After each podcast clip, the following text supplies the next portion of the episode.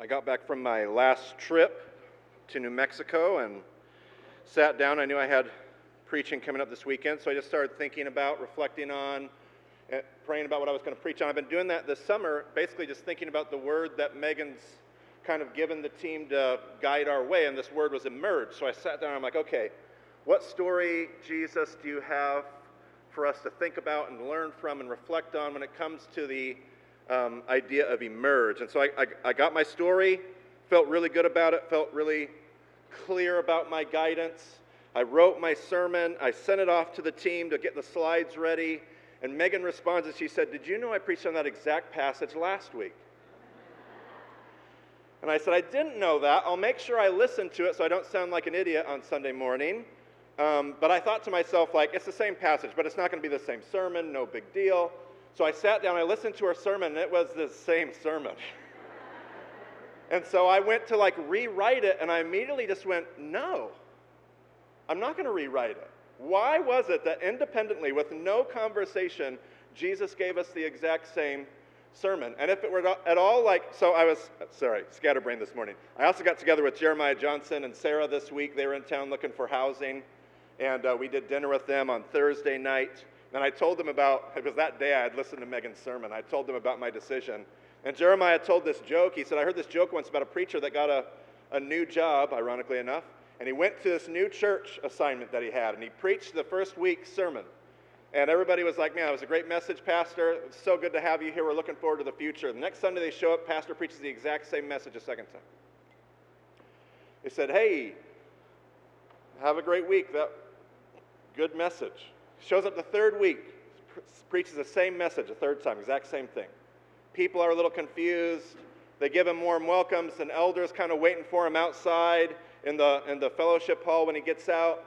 Pulls him aside and is like, hey, that was a really good message, but we were wondering if you had any other sermons or you just have like the one sermon that you preach every time. And the pastor's like, oh no, I got some more. When you guys finally get the first one, I'll move on to lesson number two. Um, so if, if, at all, if, if this message was at all a heavy-handed message, I wouldn't have done that twice because that feels icky. But that's a real technical term, icky.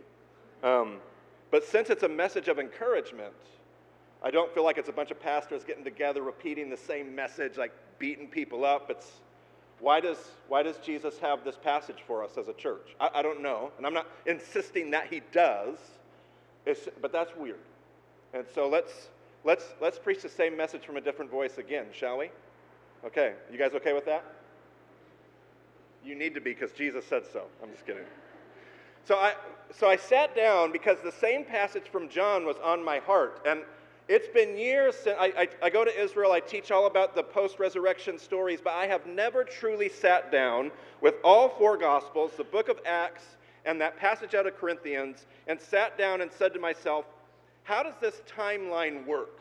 Like you have all these appearances of Jesus post resurrection, and how do you put them all together? I'm not typically a fan of harmonizing, but from a historical perspective, I was curious. So I finally sat down. This is before I listened to Megan's sermon. I went through all the passages post resurrection, and I kind of mapped out the timeline, in my opinion, of how they happen. You can totally disagree. I encourage you to go look at all the gospel accounts and the book of Acts, kind of piece it together and see what you think. I'm simply going to give you what I think about these post resurrection uh, appearances. So we start with Mary, and we preached on this multiple times already this year. Mary shows up at the tomb, finds an empty tomb. She runs and tells Peter and John. Now, as I read it, Peter and John are not hiding in an upper room behind a locked door at that point. They're just somewhere. She goes and finds them. Peter and John, if you remember, race to the tomb. Peter's just wild, crazy man. He gets there first. Actually, John gets there first. Peter just barrels on into the tomb, if you remember the account. They see the tomb's empty. They leave. Nobody meets Jesus yet. They go back. Apparently, it's at that point that the disciples get behind a locked door in some upper room somewhere which makes sense because you know that you didn't steal the body. But if the body is gone, everybody's going to think it was you, so now you're in trouble. So you go hide behind a locked door. That makes sense to me. Mary goes back to the tomb. Jesus is waiting. We preached on this a few months ago. It's almost like Jesus is waiting in the bushes. Like, I can't wait for the men to get out of here because I want to talk to Mary. I got something from Mary. And so Jesus then appears to Mary, tells Mary, I need you to go tell the disciples that you've seen me. And so in John's gospel, she goes and tells the disciples, I have seen the Lord. In Matthew's gospel, there's a little bit more detail. He says, I don't need you to just tell them that you've seen me. I need you to tell them to go meet me at the mountain in Galilee.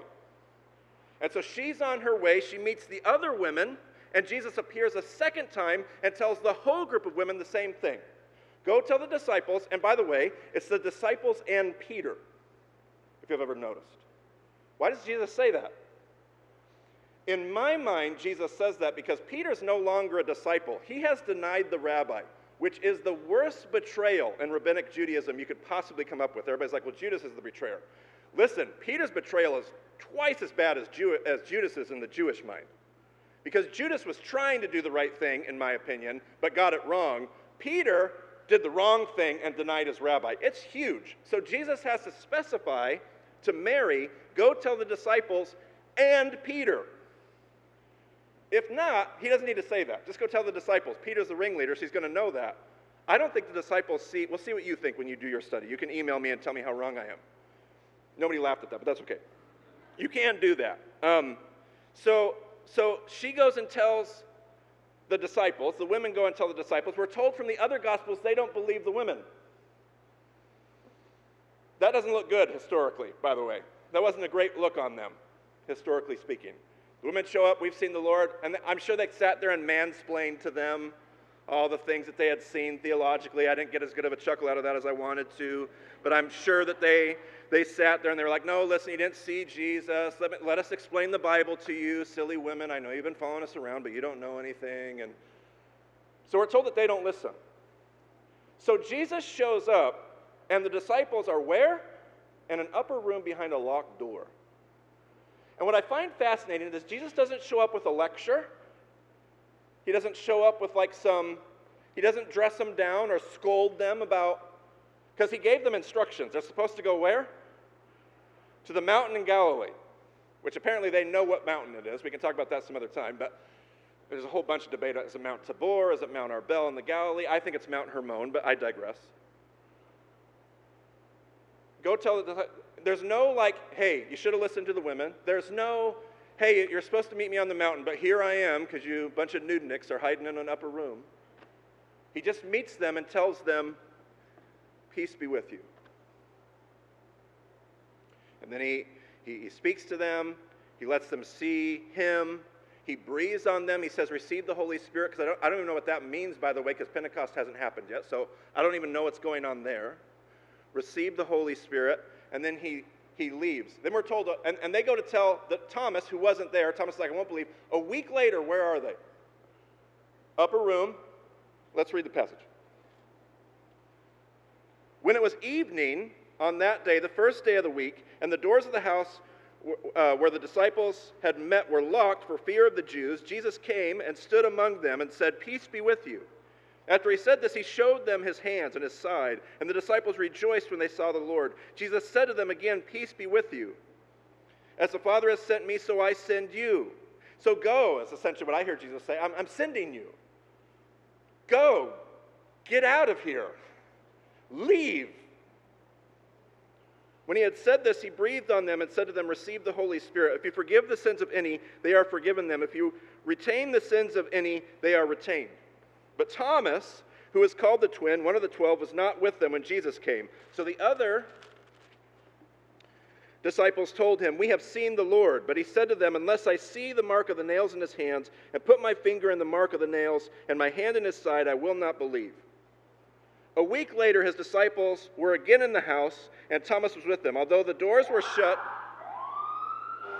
thank you for that. Although the doors were shut, other translations will say locked again. So here they are a week later in the same spot. Jesus has a week earlier been there. They've literally seen and experienced the resurrected Jesus. He says, I'm sending you. Go, get out of here. A week later, they're in the same place. Part of the reason I love this story is I can completely relate. Can anybody else relate? I would, I would have been in the exact same.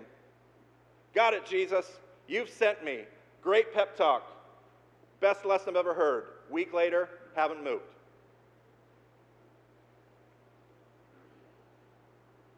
Although the doors were shut, Jesus came and stood among them and said, Peace be with you. Same tone, same tenor, no lecture, no scolding, no, no, like, guys, I was here a week ago. None of that. He just meets them where they're at with grace and mercy, compassion, tells them, says things about mercy.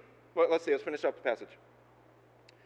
Uh, then he said to Thomas, Put your finger here and see my hands. Reach your hand and put it in my side. Do not doubt, but believe. Thomas answered him, My Lord and my God. Jesus said to him, Have you believed because you have seen me? Blessed are those who have not seen and yet come to believe. I have wondered, this is, this is not in the Bible. Have, you hear me? This is not, this is pure speculation. Pure spe- I've wondered if it's Thomas that got him out of that room. I don't know. It's pure speculation. But I've wondered if Thomas, the guy who wouldn't believe, was also the guy that once he believed was like, guys, what did he tell you to do? Go? Let's get out of here. We're going to go. I wonder if it was Thomas who went from not believing to all in. I don't know. Maybe some of you can relate to that. Has anybody a doubter? Anybody been called? I think Megan asked this question. Anybody been called a doubting Thomas before? Anybody called themselves a doubting Thomas before? Sometimes it's the doubting Thomas that's the last one to believe, but the first one to act. I don't know. Maybe. All I know is that they finally leave and they head to the Galilee. Now, I don't know how you put the pieces together. Here's how I put it together. On their way to the mountain, they go and find Peter, because I don't think Peter's in the room. It does not tell you Peter's in the room. And Jesus said, Go tell Peter, go tell the disciples and Peter. I don't think Peter's hanging out with the disciples in the upper room. I don't think he's there. You can, you can wrestle with that on your own. He's fishing with some other disciples. He went back to the Galilee because he knows he's blown it. He's no longer a disciple. He doesn't get to hang out in that upper room with them anymore. So he went back to the Galilee and is fishing. On the way, they go to meet Peter. Peter, you got to come with us. Jesus is alive. We're going to the mountain. He talked to us about forgiveness. Remember? Jesus talked to him about forgiveness. You remember that? And where do they stop? Peter's place. Peter, you got to come with us.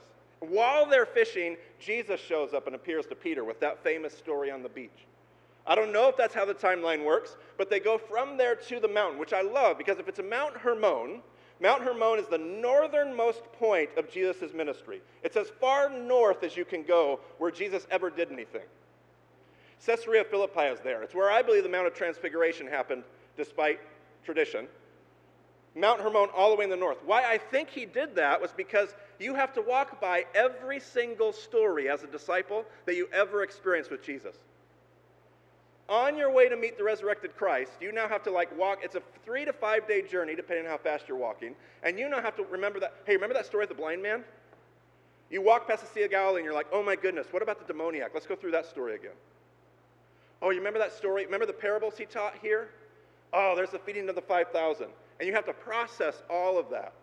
You get to Jesus in the mountain in the Galilee, and he gives them the Great Commission. What I love about that passage is that you show up at that passage, and it says that Jesus shows up with them at the, at the mountain. Many believed, but some doubted. To all of them, Jesus says, All authority on heaven and earth has been given to me. Therefore, go and make disciples of all nations, baptizing them in the name of the Father, the Son, and the Holy Spirit, teaching them to obey everything I commanded. Lo, I am with you always, even to the end of the age. They're what, two weeks, 10 days, 10 days, two weeks into this thing with the, re- they've seen the resurrected Christ multiple times in the flesh, literally, and many believed and some doubted. I'm sure I would have, I would have probably been like, oh, it's not like you have mental categories for what you're experiencing. It's not like you can put that somewhere where it makes sense. And I just love that you get to the mountain where the commission happens, and one of the things that the author, that Matthew chooses to tell us, is that many believe but some doubt. And to all of them, not just the believer ones, even to the ones that have doubt, Jesus says, I got work for you. Remember what he told Peter just a few days earlier? Peter, who thinks he's blown it beyond repair and restoration. What, is, what does Jesus say? Do you love me, Peter? Then I got work for you. But Jesus, I've screwed it up. Yeah, but do you love me? I got work for you. Oh, come on, Jesus. You know how bad, Peter. Do you love me? Because I got work for you to do. He gets to the mountain. Do you believe? Some people are like, yeah. Some people are like, eh. Jesus is like, I got work for all of you. He says, like, I need you to go back to Jerusalem. Now they got to walk all the way back to Jerusalem. I wonder if they go back to an upper room and lock the door. I hope not. We're not told they do. I hope they don't. They get back to Jerusalem. We're told that they're there. I, as I understand it, day 40, Pentecost is going to happen on day 50. This whole thing mimics what's happening at Sinai. Because what, what happened at the Last Supper? What are they celebrating? What, what I just about said it. Passover. And then 40 days later, the Israelites in the Passover story are at Mount Sinai, where Moses ascends Mount Sinai and 10 days later comes down with Torah. So, I, I, as, my, as I understand the story, Jesus ascends on day 40 to mimic the Moses story. So, he's with his people having a meal, and, and Luke tells us, he says, I need you guys to be my ambassadors. I wonder if everybody believed at this point. I wonder if all the doubters had finally had their doubts fixed. I'm guessing not. I'm guessing there were still some doubters in the crowd. And Jesus says, I need you guys to be my ambassadors. Jerusalem, Judea, and Samaria to the ends of the earth. And it says that he's been teaching them about the kingdom for 40 days. 40 days, so day 40. And the disciples are like, Is now the time that you're going to restore your kingdom? Is now the time? And he says, Bye. And he leaves. And he says, I need you to stay in Jerusalem until you receive the Holy Spirit. And so now I see them like, guys, they were, they were what, two weeks ago? Three weeks ago? They were sitting in an upper room with the door locked. 40 days later, 50 days later, whatever, thir- three weeks later, they're now venturing out to the Temple Mount because it's Shavuot. Just wrap your head around that. They've gone from being scared for their lives, legitimately so, to we're going to go celebrate the festival because that's what God told us to do at the temple. Now, I don't know about you. I, I picture them with their hoods up from their robes, like trying to not let anybody see who they are, look like Jedi monks walking around. Right? That's how I picture it. And they show up at the temple, and God blows the doors off the joint, literally.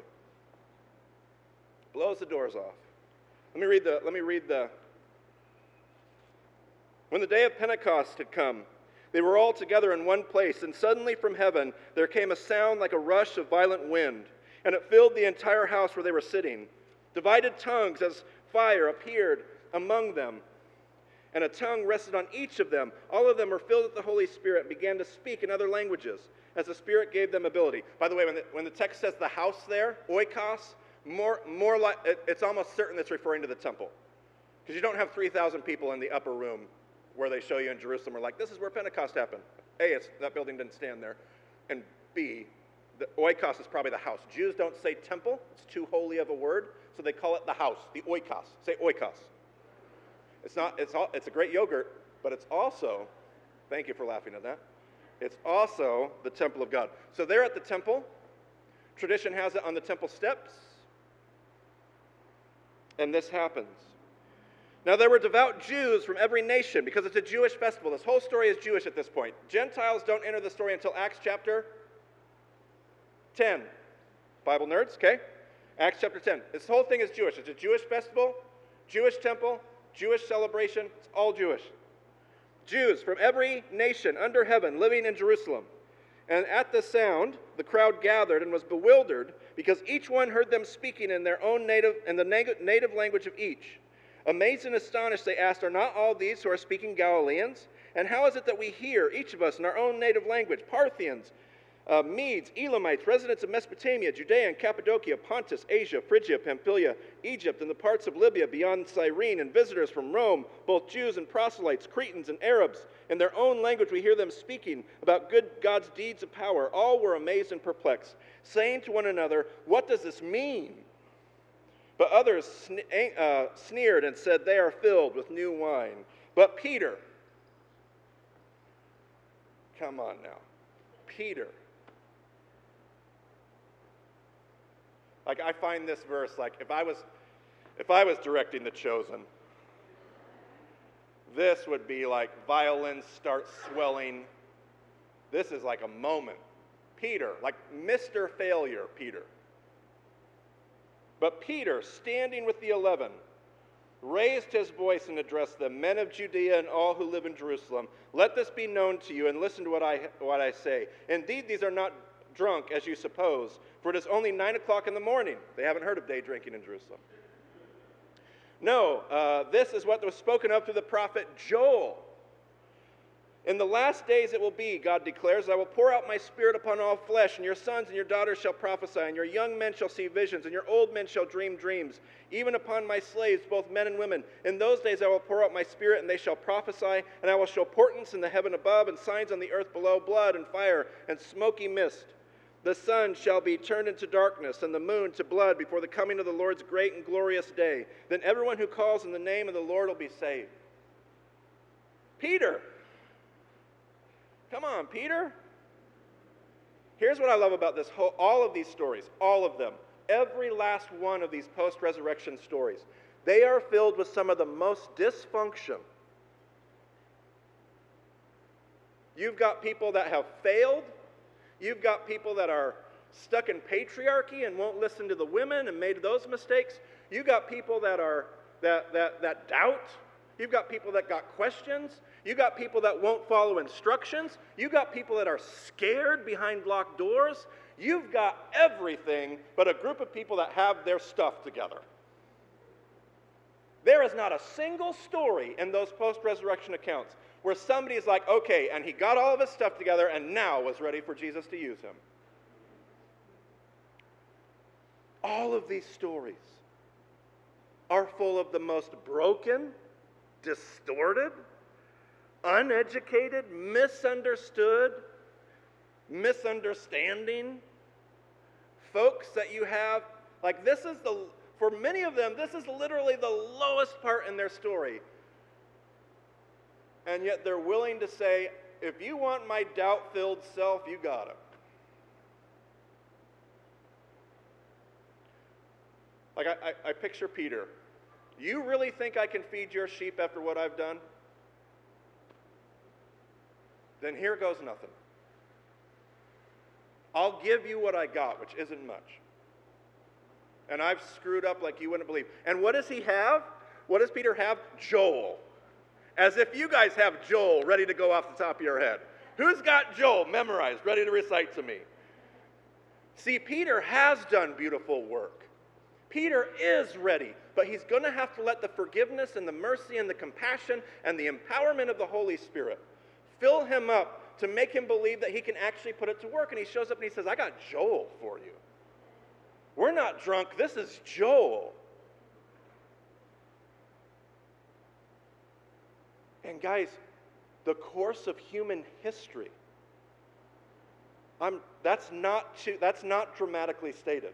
The course of human history is changed because of a small group of people, much smaller than the amount of people listening to my voice in this room, were willing to take their doubt filled, dysfunctional, failure laden self and say, Jesus, if you want it, it's yours.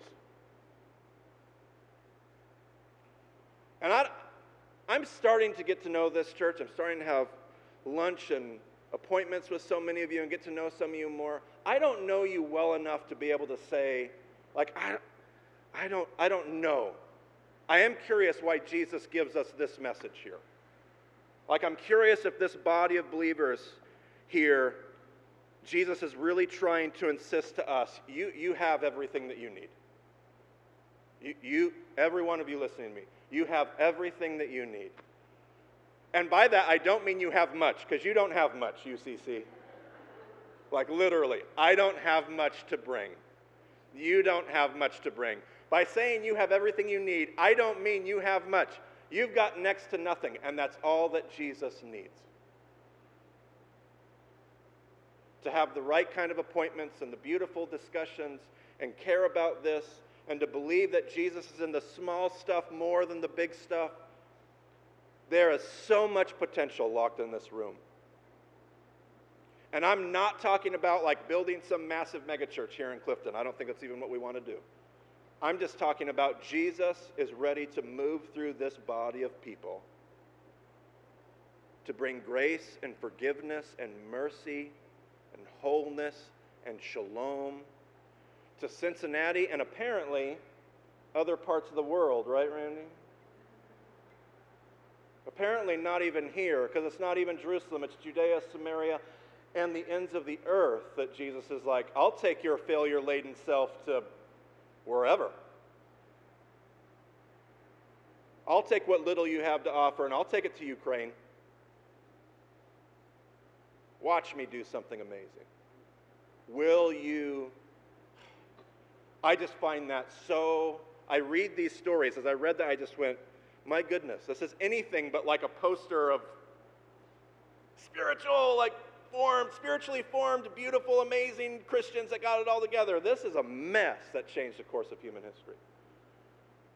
And, and Jesus did. Jesus did. Amen. Let's pray. God, would you follow us around today and just keep insisting? Would you keep insisting that you don't need much? Because you don't.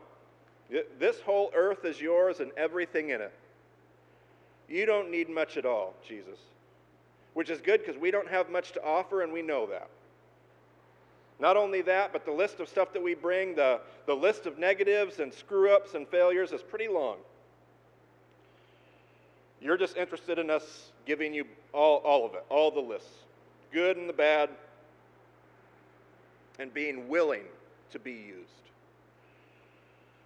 So just follow us around today, follow us around this week, follow us around this month, follow us around this year, and just don't leave us alone. Just keep whispering how much you love us, how much you believe in us, how much you long to work in us. Not that you need us, but you long to partner with us.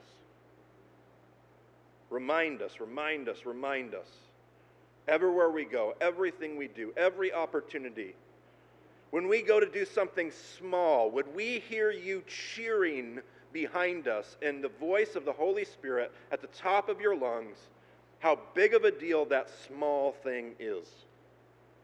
Would you remind us how small things are huge deals in the kingdom of God?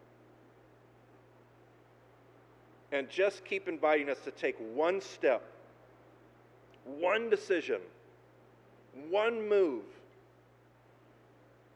Every little bit, every last little inch, an inch taken back from the kingdom of darkness one more inch where the kingdom of God moves, where shalom breaks into darkness, brokenness, wholeness and restoration takes charge. God, remind us, remind us, remind us. Remind us of the power of acting justly and loving mercy and walking humbly, and may we commit ourselves to it faithfully. God, we love you. Jesus, we love you. We have no idea what you can do with our lives, but we want you to know that they're yours. So, Jesus, help us. Pray all this in the name of the resurrected Christ. Amen.